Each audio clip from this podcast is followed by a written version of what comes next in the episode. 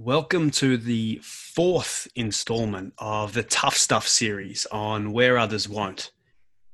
So far this season, we've had three head coaches John Herdman from soccer, Lisa Alexander from netball, and Peja Lindholm from curling. But on this episode, something different again. They say when you want to learn something new, it's best to go straight to the source. So, my guest on this episode is Dr. Amy Kruse. Amy is credited with coining the term operational neuroscience and popularizing the term applied neuroscience. She's best known for her work at Defense Advanced Research Projects Agency, or DARPA, where she created and oversaw the agency's first performance oriented neuroscience program.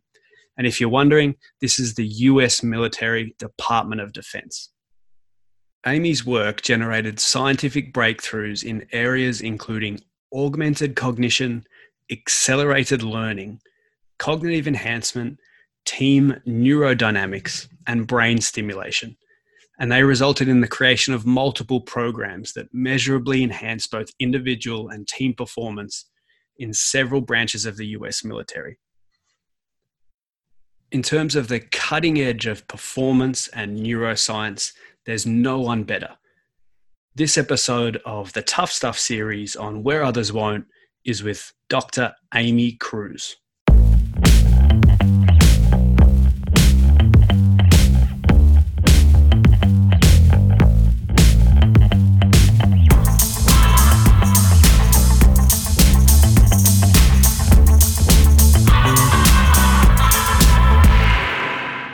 Amy Kruse, how are you? Very well, thank you. It's good to have you on. It's probably long overdue. Yes, very, very long overdue. It's uh, it's been it's it's been a while, but I'm I'm happy to to meet up with you here, uh, since we aren't seeing each other at conferences right now. well, let's let's start there because uh, we, we did meet at a conference. We spoke at, at Leaders in Sport in Las Vegas, and it was uh, you and me, and then just a raft of superstars, Dara Harris and uh, Daniel Negreanu, and uh, you know the guy who trains fighter pilots for the the Air Force, and then there's you and me sitting there at kind of the back of the room. so we right. started. Yeah, like how did we get in here? You know, yeah, totally. in the green room, but. Um, yeah, uh, you know, we've stayed in touch since then and, and had a number of conversations. And in particular, what I thought my audience could really benefit from is is some of your work, but then also the the applications of you know your applied neuroscience to uh, to coaches and, and to decision makers and and particularly people who you know are in these rapid decision making environments like head coaches at the elite levels are and but let's let's start at the top you know your work really came out of DARPA, um, mm-hmm. which the easy way to describe it, kind of the, the high performance research department of the military in the United yep. States. And uh, was really around snipers. So just give us kind of the, the high level, like what you did with with them, and because that's what your presentation was about. And I was sitting there like awestruck by what you had done, but it, sure. I, I found it absolutely fascinating. Yeah, absolutely. So, um, a couple things. You know, I I came to DARPA um, as a neuroscientist to really start what I call what I called the, the field of operational neuroscience. So taking neuroscience out of the lab and into the field, right? And that in in that case, that field was was the the military uh, operations space, and and we looked at. I had quite a few programs when I was there, um, but one of my favorites um, was this accelerated learning program, and what we asked was you know, is it the case that the brains of experts look different in some way? Because this was an open question at the time look different than the brains of novices right you would you would assume that based on behavior right there's something changed but but uh, you know at the time nobody was really you know kind of looking at the actual sort of network and, and brain performance level. Um, and so through that program we worked with uh, military marksmen and and showed two things. One is that the brains of experts do indeed look different and perform differently than the brains of novices which is really awesome and important because it also reflected if you talk to a, a, you know an expert sniper they'll tell you they can put themselves into that expert state for performance at will right? They can mm-hmm. dial it in as they need to.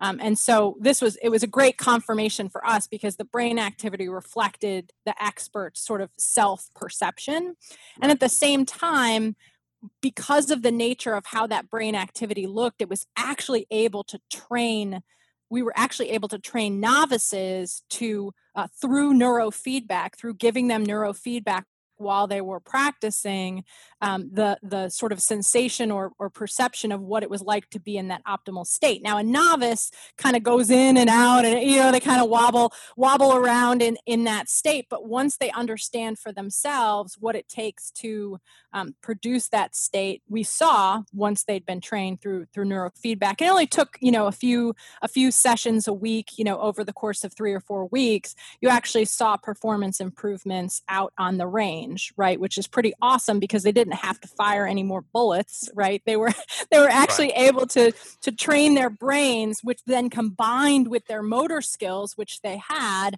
then resulted in you know them moving up the curve to expert performance i think they accelerated by like it was like 100% faster but they got up the curve they weren't experts you know true experts at the end but they got like 75 or 80% of the way up that up, up that curve. So that was just really exciting for us because it was the first time that you know you could you could think about the brains of experts and think about how you might train novices to to get there. And and there were other tasks that we looked at where you saw similar brain patterns. And what's so interesting is that is that the brain goes through transition phases like all of us know like if you're learning to ride a bike or drive a car yeah. or something right like there are these these weird interim phases where like the brain is is is really trying when when the brain is working towards expertise and you're practicing it's really moving towards efficiency right? So the brains of experts are actually really efficient, which is actually why it's hard to unlearn a bad habit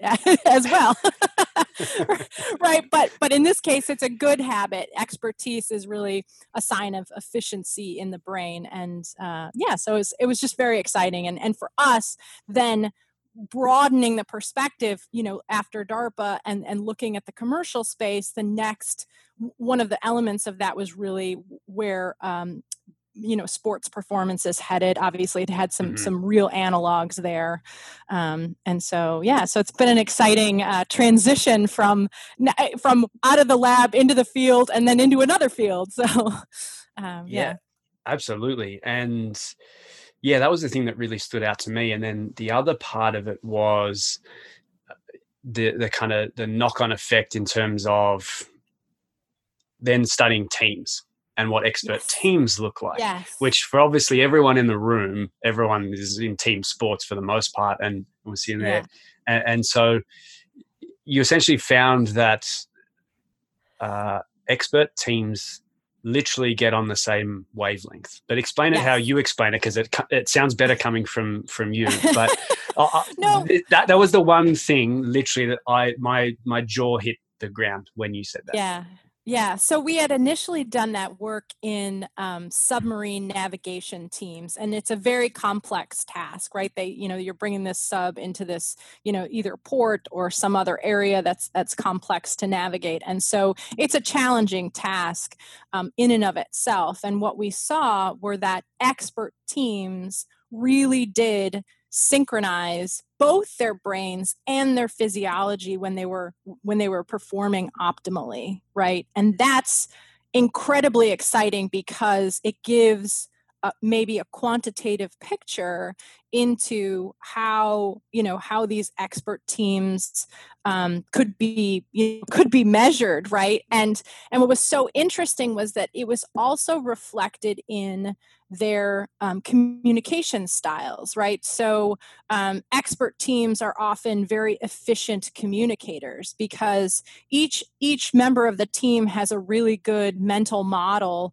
of what the other person is doing and working on. Obviously, there's that trust as well. You know, we've all sort of gone through this together. But the other thing that we found, which was remarkable, um, in addition to that sort of you know sort of awesome synchronization of, of individuals was that expert teams also recovered from errors faster um, which was which was fascinating right because you would think yeah.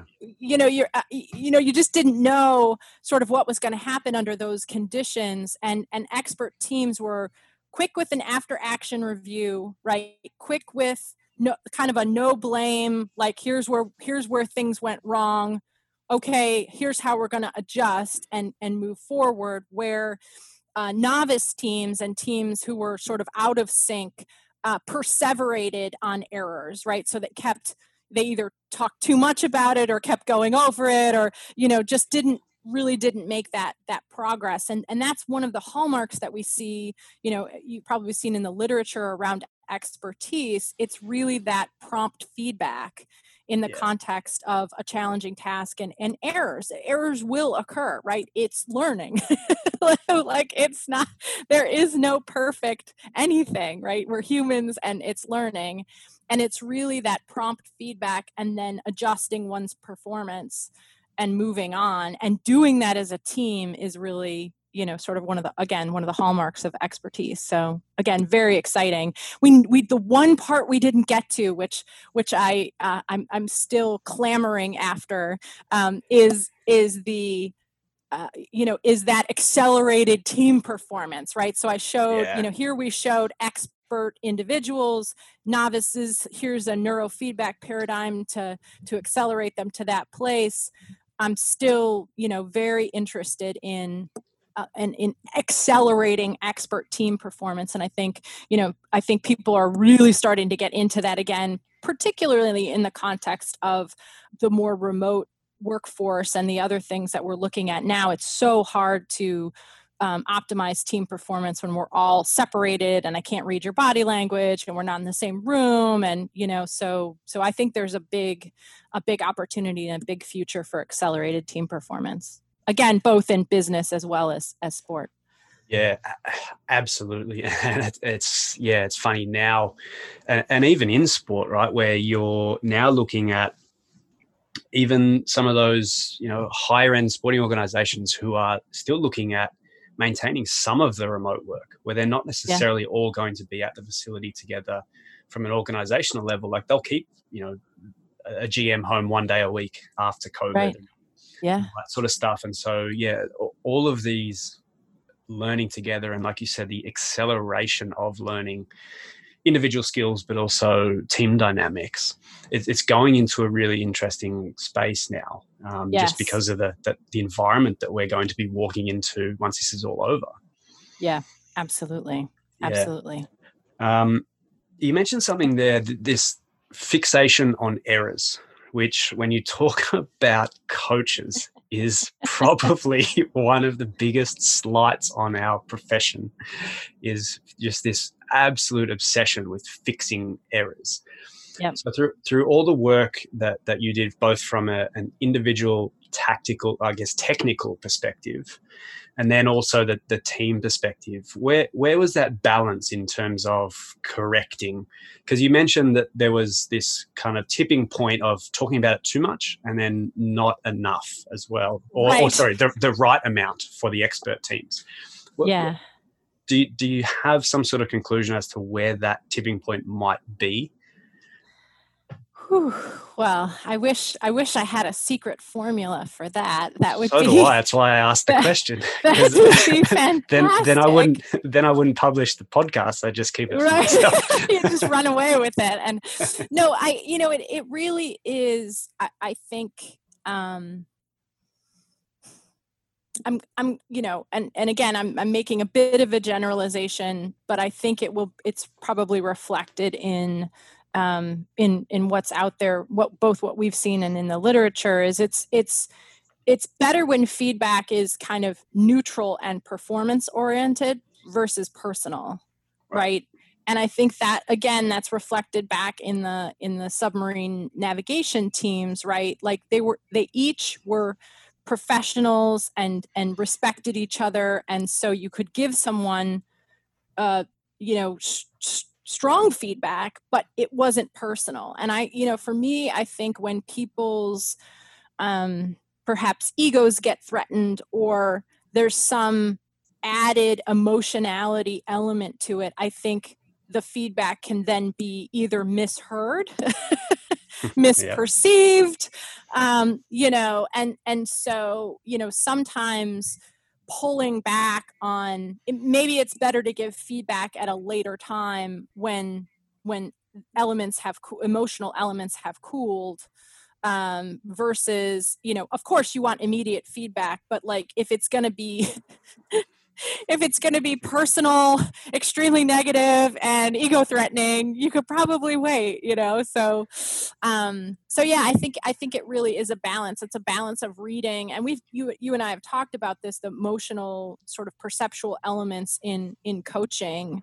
Um, you know, reading individuals, understanding where they're coming from, understanding their perspective, and learning how to deliver feedback to them um, is a is a skill, right? Because everybody mm-hmm. is, you know, we're hum- humans, human brains, you know, uh, a lot of a lot of variability there, um, and so yeah i just i think a healthy a healthy organization of course will have perhaps an easier time giving that type of feedback but again there's individ there could be individuals either both both coaches or um, players in those organizations that may be more sensitive really to to that type of feedback and, and emotional elements so it's a, it's an interesting mix it sure is let's go on to some of the things that we've been talking about um, more recently because I, again I, I, think the the technical application for you know skill development and, and accelerated skill development I think is fascinating. Also that that team element, but where I really wanted to go with you was was on the the individual performance of coaches and yeah. and uh, I think this is and we've kind of agreed on this is I actually think this is where there's like percentage points of improvement to be had in in our profession in, in elite sport um, you know we're still kind of scrounging around for you know 0.1% on a squat um, in the gym thinking that that's going to give us um, you know astronomical performance but i actually think the coach's performance their ability to teach their ability to to use your words accelerate learning and accelerate development um, in others actually lies in themselves. So let's yes. let's go there because I, I, I think this is fascinating. But where where we might start is let's talk about decision making in depletion. Because as we know like particular and there's been more and more articles about this, more and more discussion, more and more coaches coming out and talking about it. But this world where it's you know for an NBA coach, for instance, you're on a plane every day, you're in three different time zones in a week, you're sleep deprived, you haven't seen your, your kids, you haven't spoken to your mum, you haven't and and kind of the emotional toll starts to become a physical toll. And then at seven o'clock every second night, you're out there making hundreds and hundreds of rapid decisions. So maybe yeah. just talk us through like what that depletion does to your brain and your ability to make those rapid decisions and and notice things because that's the job is to notice things right. happening. Yeah. Yeah. So it, it's very interesting because you you and I have talked a lot about about sleep and and health and um, well-being from from that perspective. And it really is the case that um, sleep deprivation and all of those sort of emotional and physical toll deplete your cognitive capacities as well right? We we saw this. I, another program that i had at darpa was specifically around preventing sleep deprivation or mm-hmm. overcoming the cognitive elements that were associated with with sleep deprivation. And and as we studied um, again, you know, Marine Corps coaches or, or, other folks in the field, you could literally see their their not only just their decision making, but but as sleep deprivation continued, um, you, you start to lose even just key perceptual elements like you're talking about right? You miss visual cues you miss auditory cues you um, depending on depending on how sleep deprived you are you might even take a micro nap you know? So so so it's not just the decision making elements. When you get stressed out and sleep deprived enough it actually it, it actually changes how you're able to perceive information which in, in the context of what we're talking about noticing right? Perceiving and seeing patterns and, and changes in behavior or a switch up or something like that um, you know as you're as you're depleted uh, you know you know you just you just literally lose the ability. And it's kind of one of those things where you might n- not personally perceive it like i have my own little personal cues of when i'm sleep deprived like i'll notice like oh i must be really sleep deprived because i can't spell anything today you know or or so like, right. it's goofy but it's it's a little thing it's a little tell for me of when I've gotten past a certain point. And then I know, okay, today is not the day for this, not the day for that. We're not going to do this today. We're going to, you know, file paperwork and do something, you know. So so I think I think it's two things. One is the attention to those depletion elements again, sleep, mental mental health, nutrition and other things, but it's also knowing for yourself maybe a, a, little bit about those those states for you so that you can best adapt to them. Um, you know i'm i'm absolutely thrilled that the army has started to suggest napping. Like fine like i've been working on this for 10 years you know to because because some of these things were initially seen as a weakness right? Oh you know you know what are you a toddler? You need a nap? And you're like or you right. could restore your cognitive capacity with a with a napping strategy you know so i personally have been on a crusade to debunk some of these um, you know thoughts and and and uh, stigma around taking a break taking a nap you know replenishing your stores because we are again we're human you know once you've made x number of decisions in the day you know your little decision making wheel gets a little gets a little worn out. And if you've spent all day sleep deprived and and having to make you know even just spurious decisions if you're if you're trying to be 100% on for coaching that night at 7 p.m you're already starting at a disadvantage. Um, so that i think it's very important. Yeah i i have the handbook the new handbook, and I haven't finished it. But I, even just conceptually, because we just, to your point, we have this idea of the military, and a lot of it is driven by TV, obviously, yep. and and. Which is fine, but it's not like that at all. But you're right in that a lot of it, a lot of the decision making changes and actually writing in napping strategies into their handbook. And for those who don't understand, the US military essentially have a or the army have a, a handbook that's given to everyone that basically outlines everything. And they've right. gone and added meditation practices and mindfulness and spirituality and napping and like when to nap and and and even for people who can't find time to nap when to nap and right. and so again we to your point amy is we have this idea of it seen as soft yep oh you need oh you need to sleep whereas yeah if the military have gone and said, no, no, no, it's actually the other way around, right? I, I, think it's time for us to adapt as well and, and not yeah. make heroes out of the head coaches who are awake watching tape at 3 a.m. Right. Totally. Totally. Talk to us about, so you've mentioned kind of the, the depletion of resources, but last time we talked, you talked about willpower as well and how that is a finite resource. Yeah. And, and you can't just will yourself to make better decisions, which is kind of what we're talking about. But right.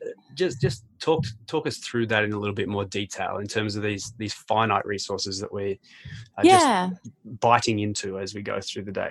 Yeah, it's the it's the same kind of thing. Like if, if you've ever seen, you know, some of the new um, books that are out there around habits, right, and and and how to how to you know sort of create healthy habits one of the things they emphasize is that the harder it is for you to make good choices right the less likely you are especially as the day goes on to make good choices right? So so you have to make things like easy and automatic and and sort of you know on a on a little like pattern for yourself because the more you know difficult decisions that you have to make during the day even if they're about your own personal health they still deplete that sort of willpower resource, right? At some point after saying, nope, I'm not going to do that. Nope, I'm not going to have one of those. Nope, I'm going to have a, you know, burp, you know, and then, and then you're at the bar.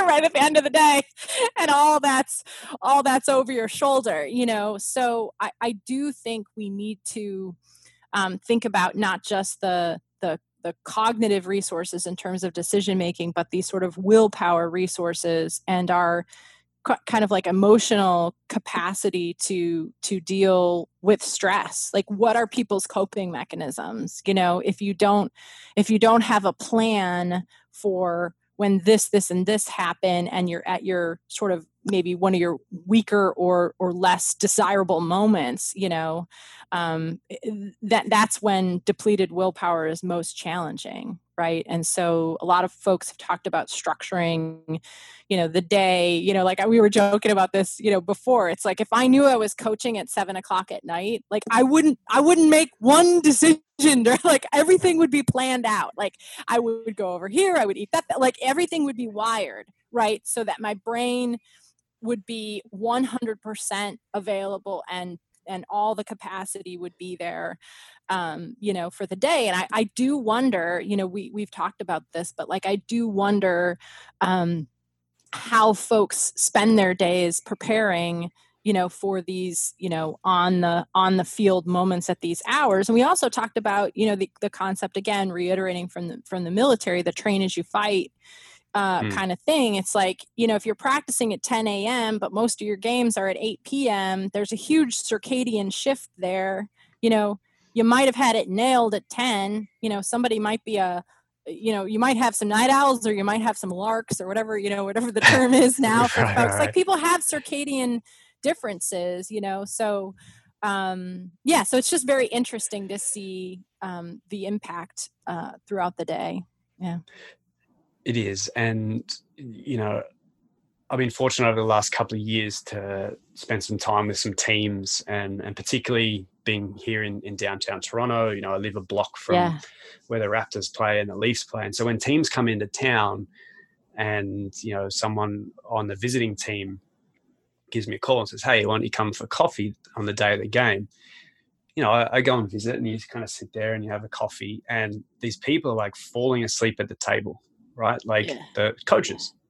Yeah. And and um, it always fascinated me because as we're talking about, there's this just cycle of things, and I, I, understand there's a reality to it. There's media that needs to be done. There's sponsor totally. events that need to be done. There's totally, yeah, you know, taking care of the players and all that sort of stuff. But to kind of put a bow on this this broader idea, I think we really need to think through all of what we've been talking about. In that yeah, you know, uh, coaches are decision makers. Um, they, they're professional communicators. All of those things go away, and so this, you know, when you add in the emotional toll, just the life toll of, of just what people put themselves through for nine months of the year to be a, an NFL coach or whatever it may be. Um, all these things add up and they continue to add to this depletion. Yeah. Uh, and so uh, there are some structural changes that really need to take place. You know, the players Absolutely. go for their naps at two o'clock, but right. like, what are the coaches doing? Um, right. Often they're studying more film or trying to cram because they they haven't got the you know the report ready or whatever it may be. But it becomes this: is that time best spent doing that? And is that going right. to make the team better? Right. Or are the team going to be better because you had a 30 minute nap and actually caught the thing in the game rather than on the yep. tape. Yep, totally totally and i think i think you know what we've talked about is sort of this parity between um, you know what's going on you know and, and and rightfully so all the treatment and and and the care of the players but i really do think there's this other side to it which is you have to look at the health of the coaches their sleep their nutrition their emotional you know sort of wellness um, and it needs to be it needs to be both sided right? Um, because because they all sort of have the same you know mission focus or goal in mind right? Which is is is sort of all succeeding as a as a team. Um, and so I, I just really i've always been um, struck and impressed and amazed by what coaches have to go through um, without as much discussion of uh, you know of their wellness so so i'm i'm on board with that for sure. but I, you know, I, you you see it. You see a parallel though with the senior leaders in the military as well, right?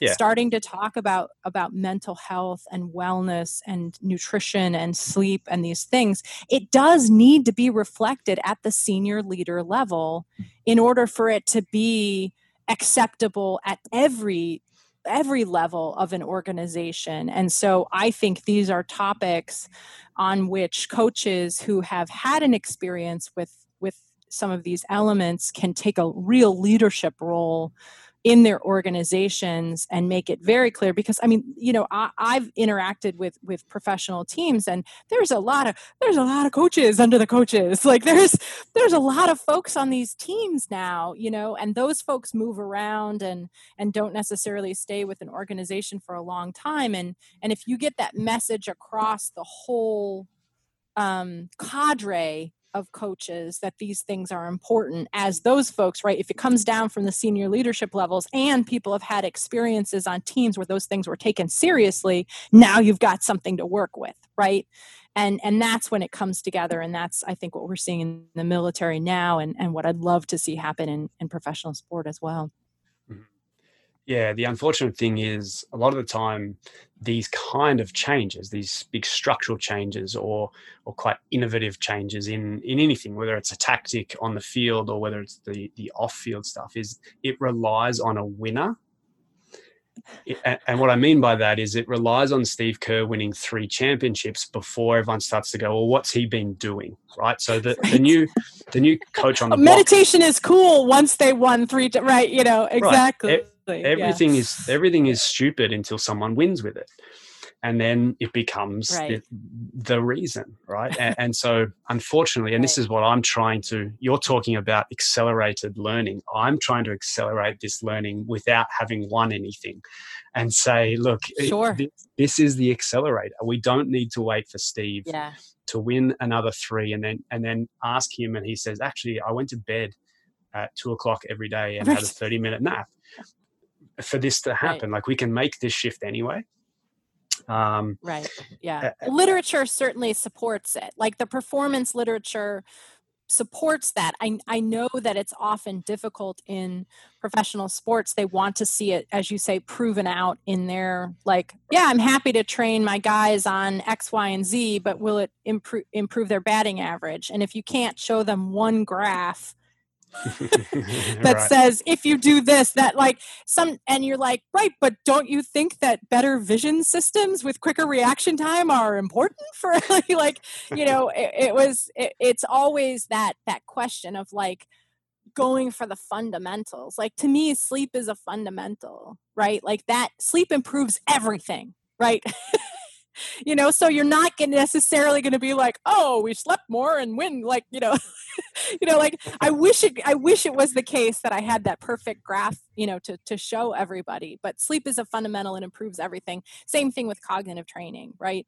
if you improve people's visual processing and ability to take in information and react on it quickly or hear auditory auditory cues faster you're going to improve performance, right? Do I have the perfect graph that shows you that? I do not right now. I would love to make the perfect graph that, that shows you that. So, um, and so let let's keep going down that path a little bit. So, what else can we do? Uh, you know, let's talk about um, you know things that you advise that are again really really simple whilst you know a lot of your work is obviously very very complex what i love is the solutions actually or the the implementable or the applied element of them is actually quite easy for us to um, to implement right. in our daily lives and it's it's not really anything that anyone else isn't talking about anyway so things like mindfulness right, right? but yes. But i like yes. how you talk about it. So like mindfulness and meditation great. But what does it actually do for you? Right right. And this is this is i think the the really key element right? So meditation and mindfulness do do two fundamentally again these fundamentals do two fundamental things. One is it, it trains your attention right? So when you're practicing meditation or mindfulness you're usually attending to your breath or attending to some element you know and and as your mind wanders it you bring it back you know and you and you keep doing that. What it's doing is it's actually strengthening your attention like you would strengthen a muscle right? Every time you remember you've drifted and bring it back it it literally improves your attention and attentional capacity and ability to focus and which is a fundamental right? The second thing is and again this is through you know observations in the literature what it does is you know help help people be less emotionally reactive or reactive to stimuli right? So you know something happens and and you know if you're kind of in the middle of having a meditation or mindfulness practice sometimes you just see that as like oh this is a, like a wave. It's like an you know an emotional wave going through me. It has a beginning it has an end and i don't need to get attached to it right? And so these are some of the elements i think from the emotional regulation aspect that are so critical um, with with meditation and mindfulness. I've seen this in my own my own life. I you know i was a pretty pretty anxious kid you know and and and over time you know in grad school and everything else with a with a meditation practice you you come to see all of these things as as kind of moving through perception right? And and the ability that you have to sort of let them go then it makes you ready for the next moment right? And so when we talk about this in the context of players or in the context of coaches right it's it's like those expert teams right? They're able to let it go. Right. Okay made a mistake did a thing somebody spit on me whatever like you know and i let it go. It's gone. It's over. The moment is over and i move on to to the next element of my performance right? And so that's one of the reasons that those skills are so important. And as we've talked about they also impact your daily life, right? So it doesn't just make you a better player or a better coach, it also makes you a better human, a better partner, a better father, a better mother, right? And and those for me, that's the kind of stuff that gives me goosebumps, right? Because it it has that kind of profound impact across performance. Yeah, coming from a playing background, the the hardest teams to navigate and to work out are never the most skilled or uh, the fastest or anything like that. It's the ones that do what you just described. They keep coming. They keep coming at you. They make mistakes and they just let it go. It's a wave, and and you're out there and you're just like, shit. They, they just keep battering us, right? We, yeah, and, and obviously it's a chess game, but there's these teams that just keep showing up and they don't let any, and they miss a goal. Like, okay, well that happens, right? That's part of the game, right? Um, the, and the the easiest ones to navigate are the ones that blow their top because someone misses an open three or an open goal or whatever right. it may be, because you know that they're going to self implode Right. So teams that, and you can really get their goat, right? Like that's why you like goat. you know, if you know they're that way, that's why they poke it. Like that's like it's a right. strategy, right? right? It's a strategy to like get them riled up so they can't they can't shake it, you know. Um so it's pretty funny. But it's true. It's it's 100% true. So yeah, and, and, you know this isn't just my opinion. This is what you hear the the top coaches say. This is why Bill Belichick's mantra is "Don't beat yourself," right. and and what he's talking about from a, a team perspective is, is, don't let those little things that don't matter get to you, and just right. uh, you know that that whole do your job mentality. Just do that. Just keep doing it yeah. and trust. Yep. Yep. Um, yeah. What's coming in the future? What are you excited about in in your world in in applied neuroscience?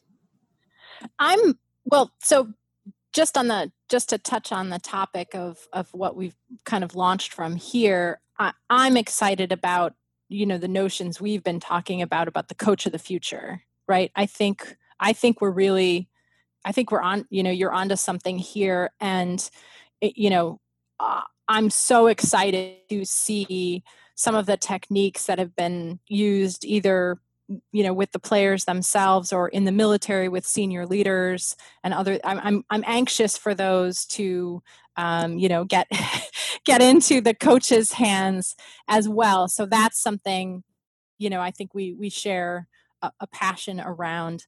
Um, i'm very excited actually uh, around you know sleep technology and people understanding their own sleep cycles and taking control of those. We've seen some interesting tech come out lately um, and there's more interesting tech that's on the way um, that is really starting to show sleep not only from you know the general benefit of it but also using sleep as an entry point to improve memory or other aspects of performance. And so i think sleep in the future i think sleep will not just be the beneficial part of sleep but will also start to to modulate it in a way that that can give us some performance enhancements. I'm very i'm very interested and excited in um, the intersections that we're now seeing between what I call, you know, moving away from looking at the brain from like blobology, you know, like, oh, this lights up and then that lights up and, you know, but now really starting to understand from an applied neuroscience way the brain's networked structure and how it's constantly, um, you know, Eh, moving and changing and and taking in information. And so there's a lot around mental health that's very exciting in that regard. There's a lot around performance enhancement that's very exciting in that regard sort of sort of the intersection of what we would call neuromodulation or using you know whether it's magnets or focused ultrasound or electrical stimulation to to really um, start modulating these networks in the brain. Again, initially will be for for sort of uh, health or or um, clinical purposes, but I, I see it moving um, into performance as well. So that's very exciting. Yeah. So just you know, just this sort of uh, you know, I think we're on. I always you know, I, I feel like I've said this before, but I really mean it this time. Like we we really are on the cusp of some of these elements starting to come together with with performance and not just um, you know not just amelioration of conditions right but really bringing people to optimal states of performance. And i'm so excited to um, to see where where both neuroscience and and and psychology and coaching and all these elements take us. I think we have a big I think there's a big I don't think we're at the ceiling at all. I think we've got a big a big space here. Like you said, you know, you're worried about getting a 0.1% better on a squat and like look at the headroom we've got here to to right. improve improve people's performance. So, um yeah, so that's that's where I'm where I'm excited. Yeah, it, it does feel not even really in its adolescence and, and when you think about even just the the physiology and kind of sports science and, and where it started from, you know, a lot of it kind of came through Australia after the Mexico yeah. Olympics. And um, so if you think about that, was that 68 uh, and or 74. And so you, are talking about kind of 30 or 40 years of physiological development in terms of performance. Yeah. And we're talking about just a, a couple in in really yeah. the, the, neuroscience. And and again, we, we hardly even unpacked the brain, let alone uh, actually found what we can do with it. And yeah yeah, I, you know, through through writing this book, I've been going through all sorts of studies on you know, particularly language and culture and sure. and how you know Western speakers or Western language speakers differ from uh, Eastern uh, yeah. language speakers and, and how they solve problems and how they do math and and how their culture impacts how they think about things and what what lights up to to use your words you know in the yeah. brain and and those pathways and yeah uh, it, it is fascinating and so I'll, yeah i'm with you on that that there's some yeah. some really cool stuff happening. Yeah. Yeah. Uh, what are you into away from your world? Uh, are, you, are you watching the crown? Are you down some wikipedia hole? Are you into podcasts? Uh, like what what what have you found that you're maybe didn't expect to be obsessed by in the world but you know, it's it's very interesting. There's two there's two things that got amplified for me kind of during this time period. One is I've I've always loved gardening, but I've always mm. I'm I was one of those folks who was on the road every week, right? And so, you know, the idea of like, you know, a big you know exciting uh, vegetable garden you know waiting waiting two weeks for me to get home was not not going to happen. So so this um, you know this spring and into the summer and even into the fall i just got into the dirt. Like i was you know like elbows elbows deep in in in kind of exploring all of that which was which was totally awesome which then rolled into my husband and I actually doing a lot of bird watching in our in our neighborhood. We have a lot of forest and other things around us and so we both love bird watching. Again something we've never had time for. Like like that would be the last thing we would have time for on a weekend and so you know sort of adding that and then really really upping my cooking game. Like I love cooking but like I wasn't necessarily exploring spices and combinations and things and now I just find my like improv and creativity just just really so definitely a lot of like you could see a lot i'm doing a lot of stuff with my hands. Like i'm, I'm digging yeah. and cooking and and and for me it's really funny because because i'm so like in my head a lot right? You know just thinking reading like i'm always i've always been obsessed with reading. That didn't change. I just read more you know like but but for me that really that that physical translation of of doing stuff outside or you know sort of making or creating something was really an expression for me that balances out my my intellectual pursuits. So yeah that's what i've been up to. I love that. I i've never got any of those answers before on that question so Certainly not. I'm a bit of an odd duck, but that's okay. No, it's all it's all good. It's it's all related. It's all you know. I just see the human experience as just this this awesome combination, right? And that's what we're looking at. So.